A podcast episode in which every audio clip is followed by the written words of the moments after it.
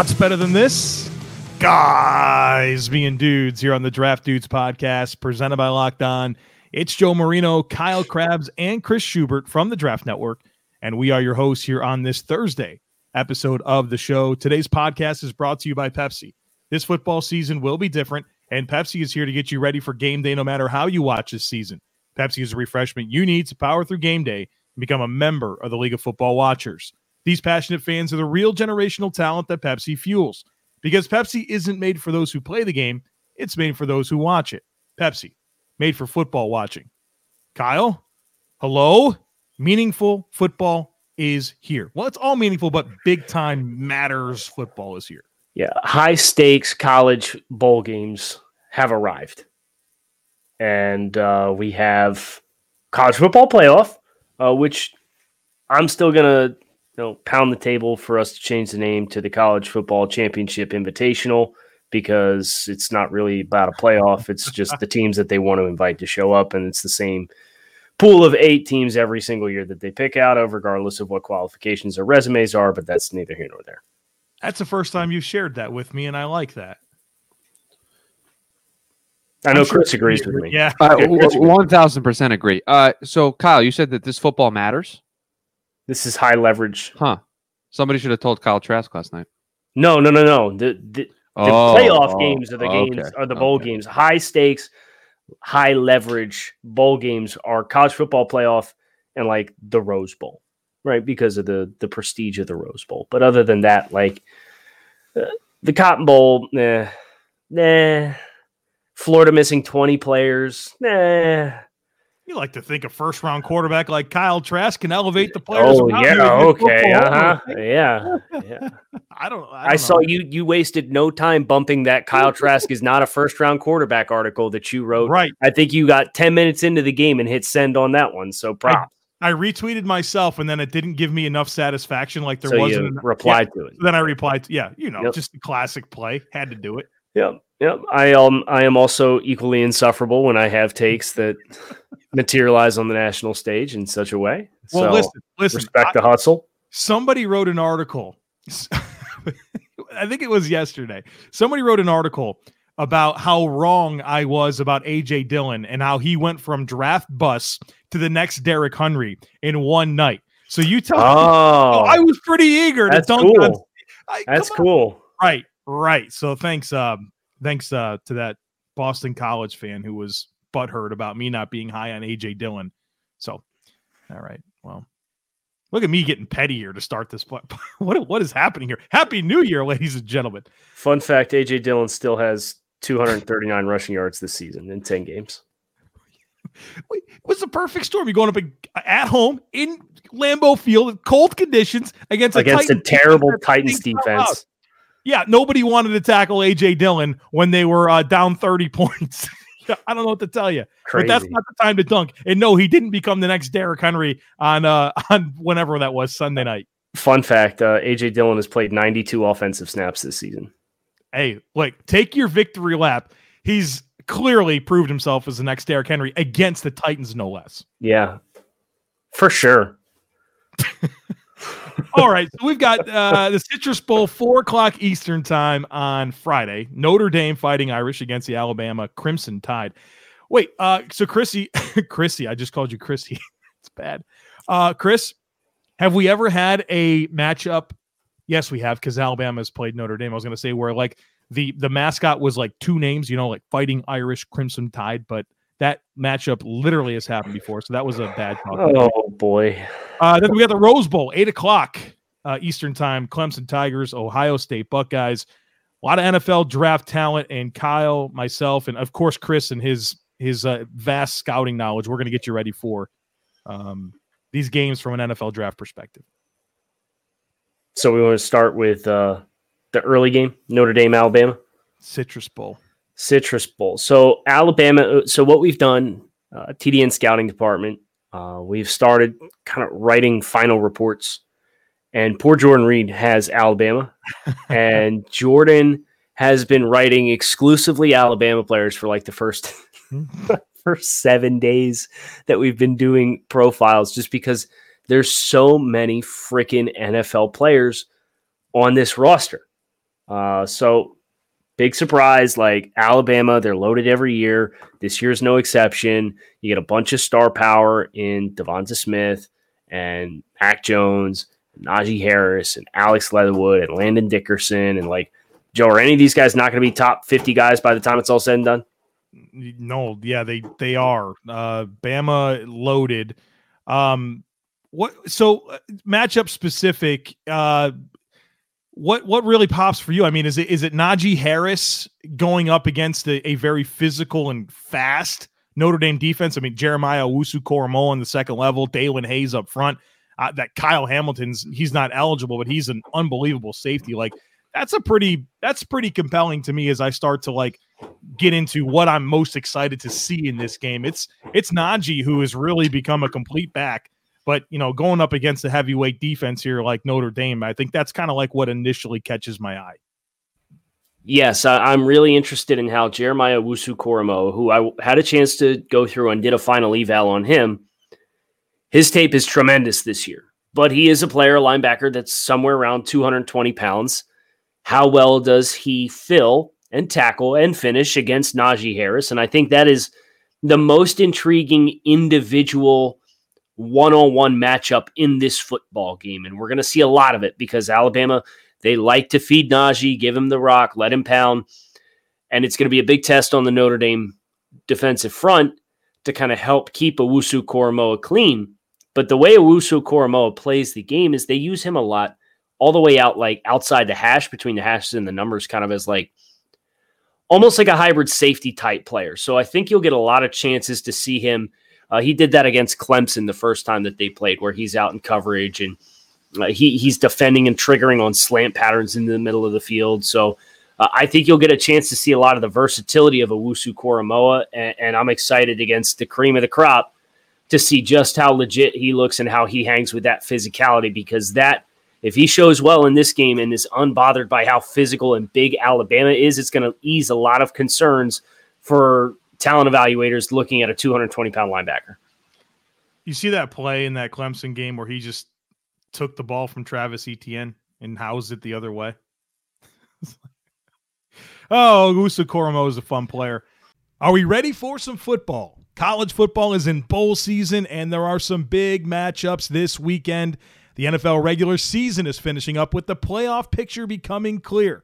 There is only one place that has you covered and one place that we trust, and that's betonline.ag. Sign up today for a free account at betonline.ag and use promo code locked on for a 50% welcome bonus.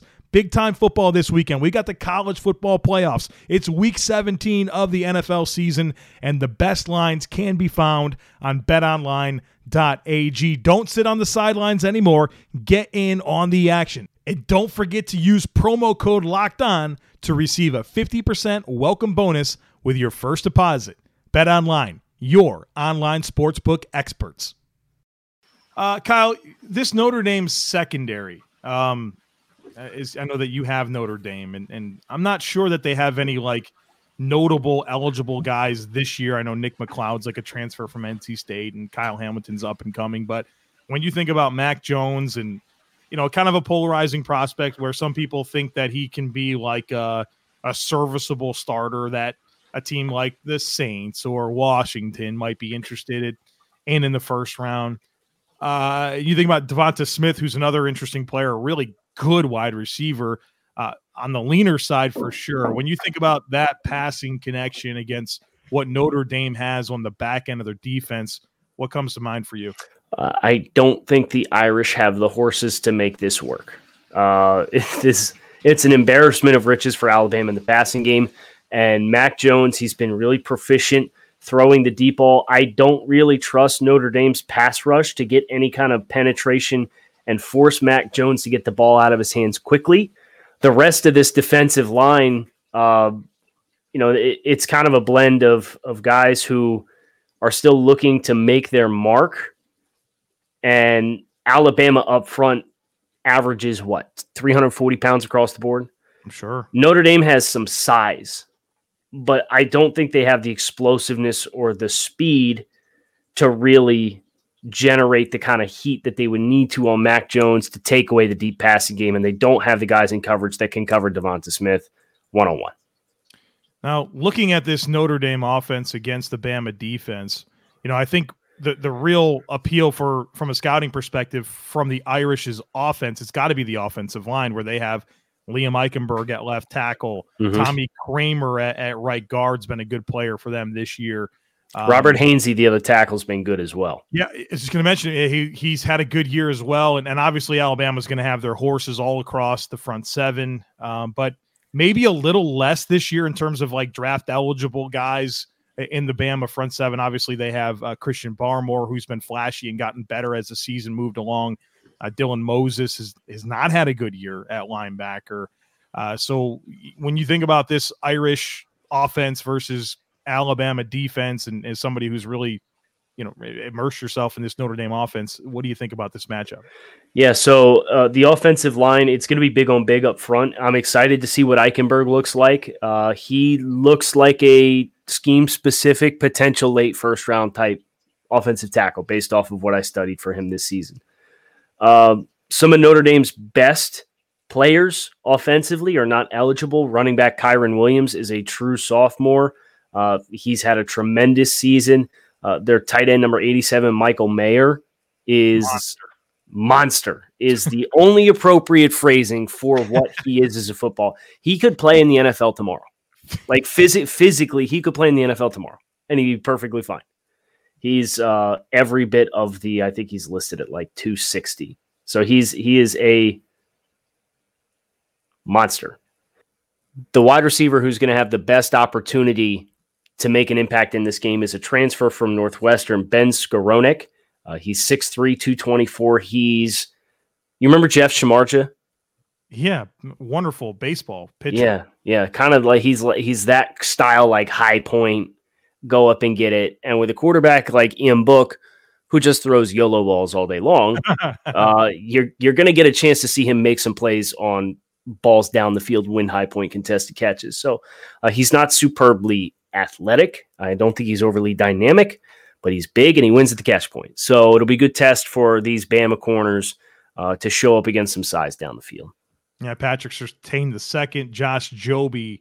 Uh, Surtain, some people think is a top half of the first round type cornerback prospect, and Jobe's got some some buzz here as the season has moved along. Uh, also, probably worth noting Phidarian Mathis, and you're talking about a big big boy football game. He's one of those run stuffing defensive linemen, so I think it'll be a good showcase opportunity for him. Uh, so, is Notre Dame do the Notre Dame thing here in the playoffs, or Yes, do we they think they're going to be competitive? I, I No. feel like Bama's going to win this game. Bama's going to win probably by three or four touchdowns.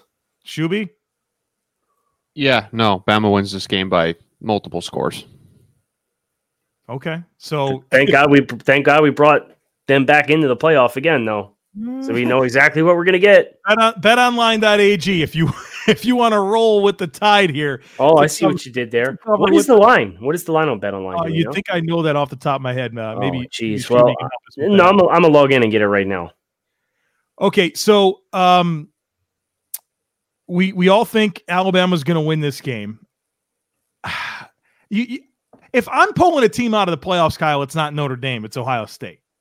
So Yeah, I, I had, a, I had an issue with the whole thing. I had an issue with the whole thing they collected this year. Alabama minus 20, by the way. oh geez, Yeah, take take the time. you're taking the tide minus twenty Yeah, in a I game where margin of victory does not matter. yeah, I am. Oh, okay. I I will. Wow. I don't agree with that. I think that Notre Dame loses but covers. Okay, Box- well, let, Box of Built Bars. Here we go. while Oh, we're here, box of Milk bars. while we're here, you know, preemptively, um, Cincinnati is a touchdown underdog against Georgia. Is there an easier bet in the world to take, Joe? Oh, you think the Bearcats are going to handle that? Georgia lays an egg every year in the bowl game. I'm so I've been burned so bad by college football bets this year, so I'm very gun shy. But doesn't it sound like a good Yeah. one? No, it does, and I'm with you. I understand exactly why you said that. If I was forced to make a bet, I would definitely pick Cincinnati, but like just betting on college football games has not been a good thing this year for me. So And it was last year, so it's it's been hard. so then the Rose Bowl is Clemson versus Ohio State, correct? Eight, eight o'clock Eastern. Eight time. o'clock Eastern time, and uh, Clemson's favored by seven, according to our friends at BetOnline.ag, in this football game. I might like that spread better if I had to make a, a choice. Yeah, I I think they're both fairly. Str- I would jump on both of them. I might jump on both of them. I got I got some coin in my account. Okay. I'm net Well- positive this year, so doing good things. Uh, I am thanks to the NFL. as soon as I got rid of Well, the yeah, college, so I I crushed on the the future props yeah, this year. I had Dolphins over six and a half wins and most losses for a team in the regular season. I took over 13 and a half. Oh, Kyle, sir, What's up? why didn't I take that Dolphins bet? I I, I should have taken that. I, They could have seven wins, especially after they won five last year. Like you, they're not two wins better. Fun fun fact. Go back and look at a lot of the uh, the August schedule predictions, and you'll see a lot of under six for Miami. That's neither here nor there. But We get to reconcile our picks soon, right? yeah, Like, we're gonna have to go through the uh, the. We did the whole thing. our goal was to be within two either way, two right? two games plus minus two games. Let's see how we did because we didn't take as much heat this year, and maybe eh, I mean, last year really stands out because we were so low on on San Francisco. on San Francisco. Yeah, and but they, I- they turned. We were just a year too early on being down on San Francisco. That's all. Listen, A year too early and a year too late. Shuby, I want you to do me a favor. Can you do that for me? he's nodding. He's nodding. Okay. J- just can you pick an NFL team? Just a random NFL team. Doesn't matter who they are. The Los Angeles Chargers. The Los Angeles Chargers. Okay. We've completely gone off the rails here. We are going to get to the Rose Bowl here in just a second. Yeah, promise. couldn't be more off the rails Ohio right State now. fans like, what the hell's going It's on like, here? Come on, tell us about the game. I had a scouting related question for you guys and everything, but here we are. Okay, what's the Chargers record this year? Uh, You didn't ask for that. You just asked for their team name. So hold on. here. no, there's six and six and nine going into this game, week 17, correct? Yes, that is correct. We had them at seven and nine. Let's go. Nailed it. Let's go. Nailed it. All All right, right, so we'll do that next week, well, right? Yeah, we'll We'll- do the, let's do the Rose Bowl. Let's do the Okay, Rose Bowl. Let's do, let's do the Rose Bowl. Hey, we know these teams, right? You're you do the Big Clemson, Ten. Ohio do State. ACC. Yep, yep. Lots to get into here. Lots of good players. Uh, a couple quarterbacks. Uh, potentially the top two picks in the draft. Clemson's Trevor Lawrence, Justin Fields of Ohio State. I, I mean, look, it's hard. It's hard to to say this is really critical for Trevor Lawrence, who I think his resume to this point absolutely speaks for itself. Right? Like he he could he could go Justin Fields against Indiana in this game, and I think it's going to be okay. Right? He's still going to be the number one pick in the draft. Um, but it's still interesting, right? It's still like a high level exposure to Lawrence, and you want to see him play well. Um, so like I don't know, like he's to go from being the number one pick to the number one pick. So. So go out there. Obviously, you know his pursuit of another championship to add to his resume. But you know, as much as it feels like it should matter for Trevor Lawrence, I think he's already solidified his status. No, the the resume is too large at this point for one game, regardless of the recency of that game, to change your mind on anything. And if if if Trevor Lawrence does come out and theoretically lays an egg against Ohio State, I would question your process. Ooh, ooh, I like that. That's a good. That was a good take. That Thanks. made me feel something. I like Thanks. Takes you to weird places, huh? Yeah. Let me ask you this, because one one player on the Clemson offense that does interest me a lot, and I'm interested to hear what players Ohio State has that can challenge him is the left tackle Jackson Carman, who I thought he was sensational last year in the regular season, and then when he went up against Chase on and then Chase Young in the playoffs, you know, like I thought they exposed him in some ways that made me doubt what his potential can be. And then, of course, I just did his evaluation and I came away pretty impressed with, with the player. Um, I think he's got really, really good hand usage and power and a good anchor. But I, I have some questions about his ability to handle speed. And Quincy Roche from Miami got him a few times where when he was able to really just dial it up on a long and late downs, he was re- able to really challenge that outside hip. And you know, I'm thinking, okay, well, maybe Carman's a guard, but I think he's still an NFL starter and he's a good player.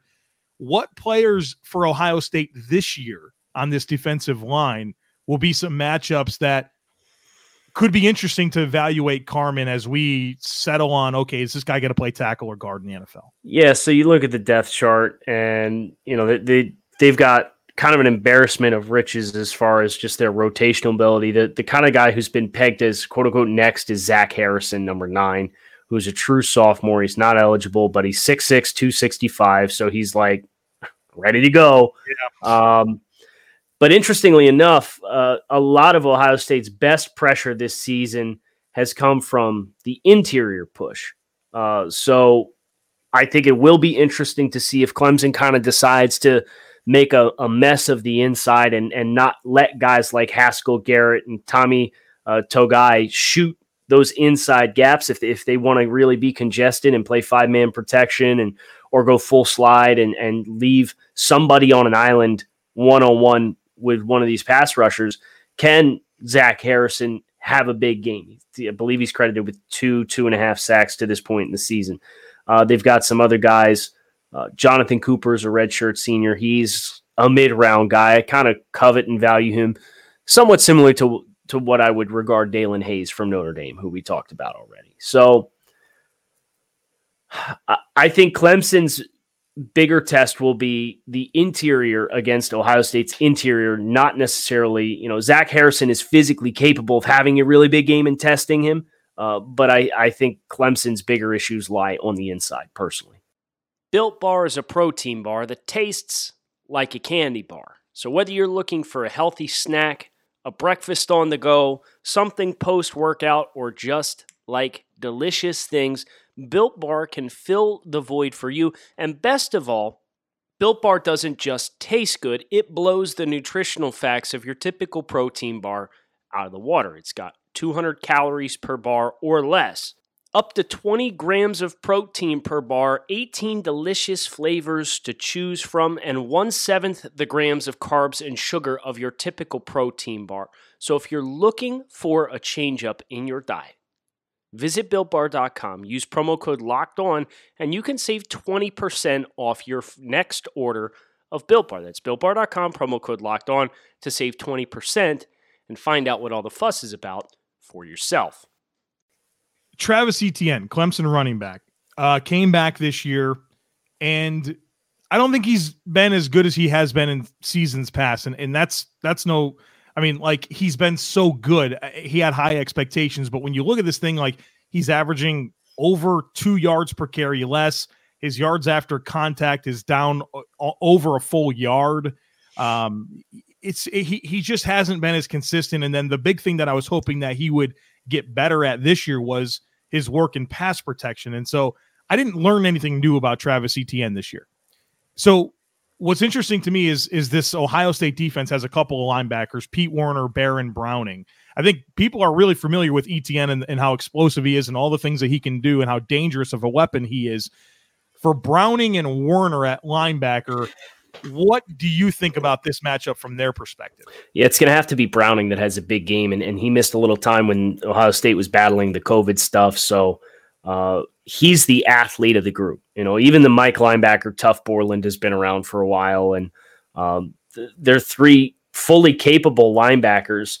And even uh, Justin Hilliard is a redshirt senior, number 47. Uh, when Ohio State has had to go into rotational roles, Hilliard has popped up every single time I've watched Ohio State, State as far as making plays. So I think they have the depth uh, to stay fresh, but I think if Clemson really tests the perimeter uh, with, with Etienne, whether that's you know kind of quick screen game or if they want to run outside concepts, uh, Baron Browning's really the only one that I really like in a foot race if he's stacked and even with Etienne at the start to be able to scrape and fill and get over top and have a chance uh, to be making a challenge that's not eight plus yards down the field. So uh, that matchup specifically for Clemson, I, I, think Ohio State does have some advantages as far as the physical skill sets of their corners versus Clemson's wide receivers. But how they choose to tackle the middle of the field, specifically with Travis Etienne, who I would argue, Joe, and you can correct me if I'm wrong because you're the ACC guy. I think Etienne has had more of a net positive influence in the passing game as far as being Yeah. a receiver than he has as a rusher this year. Yeah, good take. That's a good take. So that for me is is if Clemson wants to kind of isolate, you know, identify number 20, which is Pete Werner, and try and get him working laterally and win foot races to the corner with Etienne with him, uh, setting up screens that go in that direction and you know, just those quick quick swing routes that they take. So that's definitely one of the X factors of this matchup. Kyle, I'm interested in hearing you talk about Shaun Wade, the uh, the cornerback from Ohio State. Yeah. Um, obviously, he's going to Amari Rodgers for um, for Clemson is is going to be a factor in this game. Uh, Trevor Lawrence is very comfortable throwing him the football. Uh, you have Cornell Powell, who is is really emerged for them, looks really dynamic. Uh, Braden Galloway at tight end, but uh, Shaun Wade I remember I remember that this really pops out for me. I did a mock draft, you know, screenshot or something for the from the draft network mock draft machine and I had the Bills over the summer taking Shaun Wade like in the 20s and then people were yelling because God, Shaun Wade's not making it to 20s. This is a top 10 cornerback. Well, he transitions from slot to the outside this year. Here's a stat for you. In 2018 and 2019 from the slot, the passer Oh, rating against Shaun Wade's coverage was under 70 both years. He makes this move outside this year, which was going to be critical for his draft stock. He's given up a passer rating of 101.9. Sir, this is not going well. And now he's going up against Trevor Lawrence and all the five star wide receivers that he's going to be challenged with.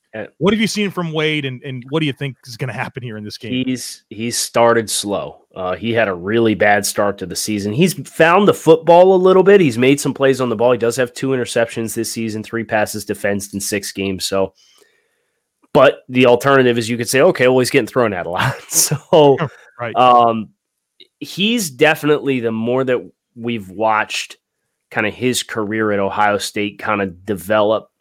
There's some momentum for him to potentially be a safety at the next level, and I think I like it. But as you said, that ain't going to help you in the Rose Bowl, you know. so you you do not have that fallback option and position transition to be made when the Buckeyes need you to be clamps on some of these talented wide receivers that Clemson has. So uh, I think about uh, the other corner. I've been more impressed with the other corner, Sevyn Banks, than I have with Shaun Wade thus far this season, as far as the guys playing on the outside. So um, Wade is definitely going to have to, you know, if this ends up being the resume game, that he can point to his tape and say, "Look, listen, I played outside against Clemson in the college football playoff, and I balled out, and I had the game of my life." Know, maybe he can re-inject some enthusiasm to his prospects as an outside corner, but he's going to need that caliber a performance to kind of change the narrative based on what he's put on display thus far. We talked about Trevor Lawrence and how his resume is complete. Maybe not the same for Justin Fields, the Ohio State quarterback. So, as you consider this opportunity for Fields going up against Clemson, what are your expectations from him in this playoff run, and what does he need to do? Well, I think the concerning thing about Fields is he's played two of his three worst games, uh, or his he's played his two worst games at Ohio State in the last three games that Georgia or that Ohio State has played. So you know the the Northwestern game, the Big Ten championship game, he was completely out of sync, and then he was abysmally bad as well against Indiana in a game that they had to scratch out. He's in those two games combined. He threw for an average of just over 200 yards, uh, and he had two touchdowns to four, five interceptions in those two games. His passer rating against Northwestern was 65. Uh, not very effective as a passer. He actually had a sprain on his throwing hand on the thumb as the aftermath of that game as well. So there's a lot of questions. And with Zach Wilson, you know, breathing as hot and heavy as he is with with draft analysts everywhere and, and kind of seeing what he's put on display and, and how well he's played this year. This kind of battle for QB2, regardless of what I personally subscribe to or what you personally subscribe to, Joe, it's a real thing. And uh, Justin Fields cannot afford to go out and look lost to the degree in which he did against Northwestern. And that's the concern is, is if he comes out And these two teams played last year in the playoff. Mhm. And in that game, you would make the argument that of all the games that Justin Fields played in 2019, his worst game of the season was against Clemson. He had two interceptions in that football game. He had 14 rushes for 13 yards. So he's ineffective as a passer as far as ball security goes. I know one of those was an interception in the end zone at the end of the game trying to make a play happen. And he was also ineffective as a rusher. So if he comes out and there's a repeat of that against Clemson this year, yeah, there's going to be some some questions. But we've talked about Justin Fields at length on this show not that long ago either, talking about what kind of fit he needs to go into. And he is one of those guys, much more so than Trevor Lawrence, that the scheme and the style of play that he goes into is going to absolutely positively matter. And it's going to help determine whether or not he's a successful NFL quarterback. From the Clemson defense perspective, this isn't this isn't a team loaded with draft eligible talent right now, right? Like it's not like you're going to watch this team and see three first round picks on the defensive line and Christian Wilkins and Clelin Ferrell and Dexter Lawrence, right? This is a it's a good Clemson defense, but from like their premier established going to be first round picks this year, you're not going to see a lot of that except for and Kyle's going to Kyle's going to laugh or something here, but they got this dude called Derion Kendrick at cornerback No, why would I laugh at that? because I was super low on him over the summer and rightfully Okay, so. you're allowed to change your mind based on I new I know. information. I, did- I- what I, re- I was just trying to expose that I was low on him and I've really come around. And what this came from is Derion Kendrick, five star wide receiver prospect out of high school. He actually played receiver in high school as a freshman and sophomore. Then he switched to quarterback as a junior and senior. His team won the state championship four years in a row. So kind of a fun fact there. He goes to Clemson to play play wide receiver. And then in 2019, out of necessity, because they had so many injuries, they asked him to play cornerback in spring. Well, he winds up staying there. It works. He starts basically all year. Um, and I watch his tape and you, you see some positive things, but for the most part, I thought he was super underdeveloped and like just really behind in terms of technique. And I think part of what made me be a little bit more critical of where he was, despite having limited time at cornerback, was watching Caleb Farley from Virginia Tech, who was also very new to playing cornerback. And you don't watch his tape and get the impression that he's new. So, right, I'm kind of balancing this out. And I just didn't see the same caliber of play from Kendrick. Now, flash forward to this year, and, and he's a different player. He's comfortable in coverage. He has awareness, anticipation. His technique is right. And the ball skills are really shining. I don't think you're going to look at his numbers and see crazy interception numbers, but my goodness, like you can just see how comfortable he is cueing the backfield. They played him a lot more in zone coverage this year. And the way he stayed leveraged, but was also willing to like come off of his man and just find the football and make plays on it. You can see it's just very natural to him.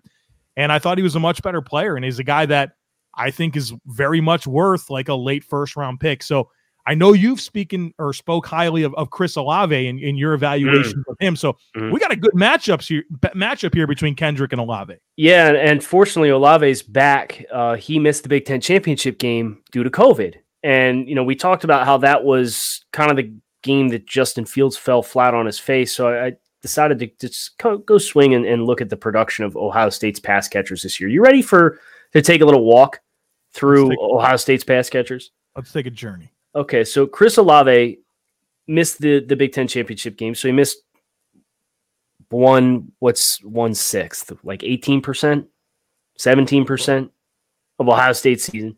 He has thirty six receptions for five hundred and twenty eight yards and five touchdowns. Okay, Mm-hmm. sophomore, true sophomore Garrett Wilson. He's kind of the next guy in line. Thirty eight receptions, six hundred and twenty one yards and five touchdowns. Both of these guys are explosive. They're not overly big, but they're super twitchy and agile, and they create a lot of separation. Okay. The next receiver from a production standpoint, how many catches do you think this player has? I feel bad because I pulled it up. I pulled. I know the oh, answer. Oh, you know the answer. huh? Maybe Shuby doesn't, and he can Hey, make the Chris. guess here. Chris, Ohio State's top two pass catchers have 38 and 36 receptions this season. How many does number three have in Number- six games? Uh, number three has seven receptions in six he has games. nine. Okay, His- he has nine for 60 yards, 6.7 yards per catch, and three touchdowns for tight end Jeremy Ruckert. which this is a travesty because Ruckert's a re- really good tight end prospect who they just refuse to throw the ball to tight ends at Ohio State. I don't know why you would be a receiving tight end and choose to go to Ohio State. It's neither here nor there. They haven't thrown to him for like 10 years. We've seen a lot of talented guys come through that can catch the ball that they just don't throw to. But Ruckert, nine receptions. Trey Sermon, eight receptions. Julian Fleming, seven receptions. So when you think about the Northwestern game and you consider Chris Olave was not playing in the game because of COVID, probably a big variable in why. And I said that after the, the Big Ten championship game. I said the, the winner for Ohio State from a draft perspective out of the Big Ten championship game is Chris Olave because the passing game sucks without him.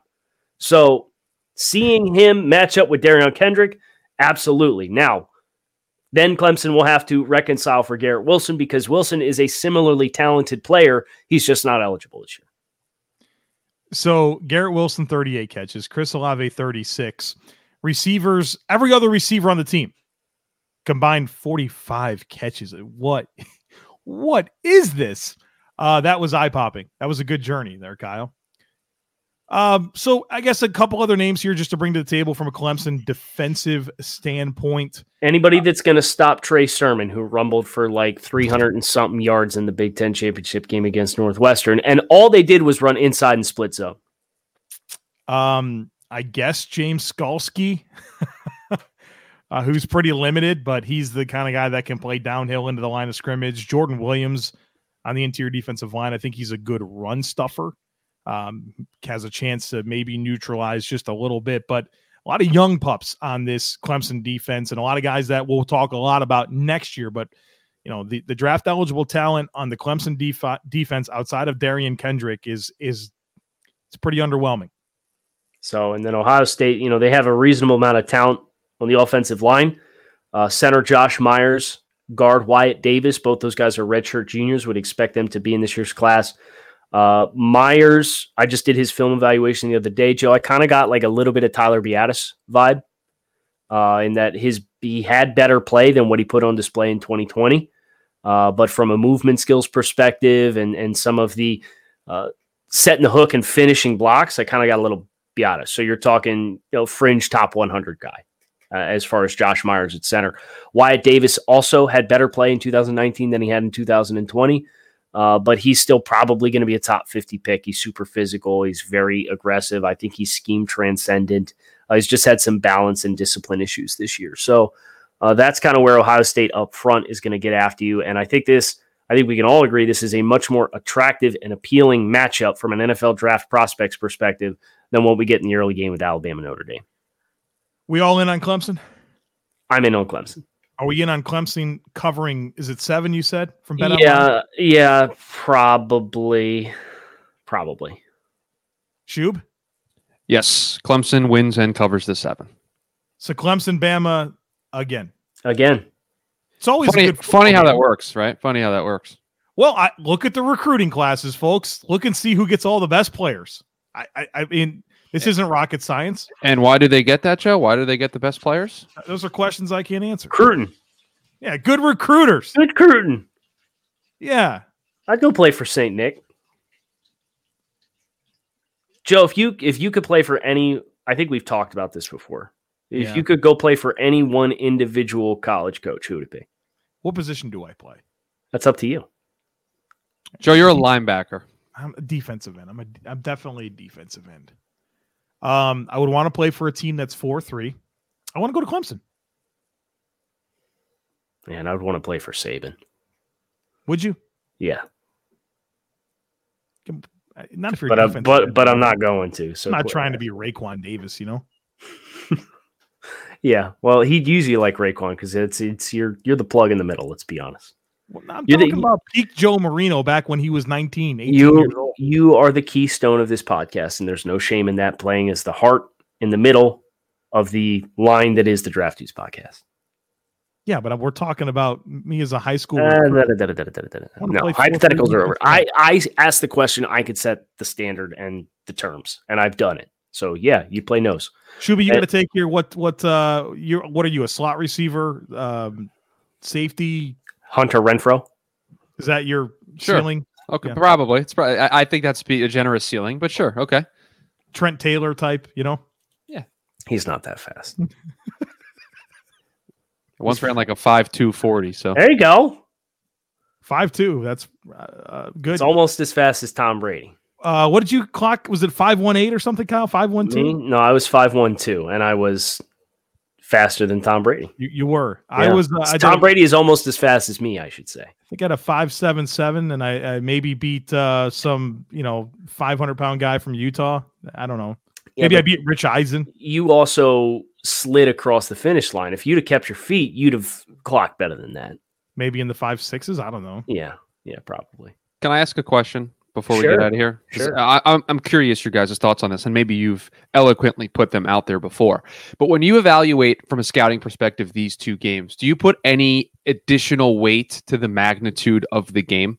Right, because you guys watch film on all these guys all year long in previous years, but when you watch them play in these big, high-level college football playoff games, does it add extra weight when they show up in these games, or are you just trying to take that out of it? Can I can I answer this with a story? Yeah, I like story time. So this when Kai or when Chris started asking this question, the first thing that came to my mind was um over the summer we were having our daily uh, TDN scouting meeting, and we were fortunate enough to have uh, an NFL executive with us to to talk to us uh, about uh, decisions that they his team has made and different processes, and we had really good discussion. And so he ended the conversation by saying, asking us a question. He's like, "Hey, like, what what players do you guys like?" And so Kyle said a player that he liked. And do you remember what the question that he Yes. asked you was? A million percent. I will Oh, never forget. you can take it from here. It's how do you look in two minute drill? So how do you look in two minute? How does he uh, like and and like to me that speaks to yeah like pressure situations like meaningful moments. That's the I think this does give you really good showcase opportunities. I'm going to care a lot about the way these players look in this game as opposed to you know when Clemson played uh, Virginia or you know no disrespect Duke something like that Wake Forest. This is a bigger this is a bigger stage. Yeah, you inevitably look at who's on the other side of the line of scrimmage. Um, but I think you you really put the weight or stock into it more uh, if you have significant questions about the player. Uh, so that that's a common thing with FCS prospects, right? Is when they have that one or two games every year where they elevate and they play an FBS program, like when Wyoming Joe played. Uh, was it Oregon and Iowa when Josh Allen was there and Nebraska and Nebraska, and he like he was terrible in all three games, and that that like yeah, so that like it it just goes to show like it, it's not foolproof. Uh, but those are the kind of instances. Now, when you play at Ohio State or Clemson or Notre Dame or Alabama, like you don't really have a lot of those cakewalks that you're evaluating. You're evaluating them against good athletes all the time. But uh, I do think it does carry some weight if you're going up against a guy on the other side of the line of scrimmage who's perceived to be a cream of the crop type prospect. So eh, there's layers to it. Um, I wouldn't say it's tried and true. Like I'm going to care more about the performance in the Rose Bowl than I will in the Big Ten championship game or a midseason contest against Penn State. Uh, but there's definitely context that that can, depending on the player and their individual situation, Chris, that uh, I think does carry a little extra weight. Last note on this, going back to the story, wasn't a quarterback. It was an offensive lineman Right. that we're talking about in two minutes. So just just to give another layer the the, the uh, magnitude and microscope right. that that goes into it is just Hey, that- that's why that's why he is where he is right Let me tell you all about this offensive lineman. Here it is. Uh, this is what I think he's good at, what he's not good at. First follow up question. How's he looking two minute? how do you look in two minute you see any two minute it's like well they did have a game in two minute though he looked okay You've been thinking about that now every damn time you watch Yeah. a player, right? yeah It's i'm like all all right where we're gonna, we? get, Two are we gonna minutes? get to end to end half time of possession and i'll tell you what like you watch some of these teams that that consistently have success at the nfl level and where do they they that extra possession that they so Yeah. often steal at the end of the half Yep. and you know if they if the other team has the ball and they force a punt and they make something happen or if they do string together and they're calculated in four minute offense versus two minute offense versus one minute offense and getting extra like yeah that shit matters a lot Yep. Yep. so it's a fun little game we play we're done here. We hope you're primed for the college football semifinals. Alabama, Notre Dame, Ohio State, Clemson. Same old faces, some new prospects. Lots of good football to look forward to this weekend. Also, week 17 uh, ahead of us as well, guys. So there, there is a lot on the horizon of heavy magnitude for a lot of teams. Uh, so make sure you're dialed in. Hit subscribe. Come on back and see us again soon. Kyle Crabbs, Joe Marino, Chris Schubert, the Draft Dudes podcast.